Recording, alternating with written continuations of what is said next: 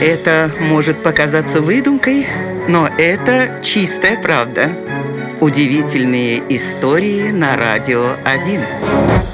Во время Второй мировой войны в британских войсках был летчик АС, который прославился своими ночными победами. Из 20 сбитых немецких самолетов 19 он подбил в темное время суток. Конечно же, английское министерство пропаганды не могло пройти мимо этой истории. Немного подумав, они заявили, что своих успехов летчик добился благодаря специальной морковной диете.